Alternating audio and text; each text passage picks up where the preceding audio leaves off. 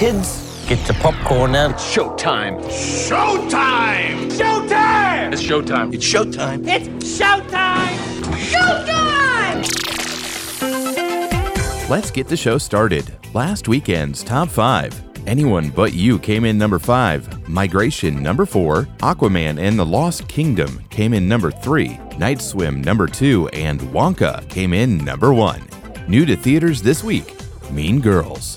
Cady Heron is hit with the plastics, an A list girl clique at her new school when she makes the mistake of falling for Aaron Samuels, the ex boyfriend of Alpha Plastics' Regina George. Mean Girls is rated PG 13. And The Beekeeper. Oh, no, not the bees! Not the bees! In The Beekeeper, one man's brutal campaign for vengeance takes on national stakes after he's revealed to be a former operative of a powerful clandestine organization known as Beekeepers. The Beekeeper is rated R. And The Book of Clarence. Struggling to find a better life, Clarence is captivated by the power of the rising Messiah and soon risks everything to carve a path to a divine existence. The Book of Clarence is rated PG 13.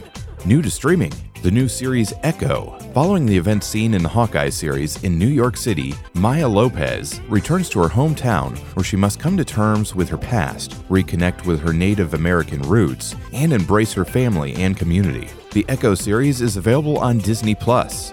And the Ted series, a comedic prequel series to the Ted films, is available on Peacock. Also available on streaming, if you're in the mood for crime, Lift, rated PG 13, is available on Netflix, and the thriller Role Play, rated R, available on Prime Video, and the thriller Self Reliance, rated R, is available on Hulu. Grab some popcorn, pull up a seat, and enjoy the show.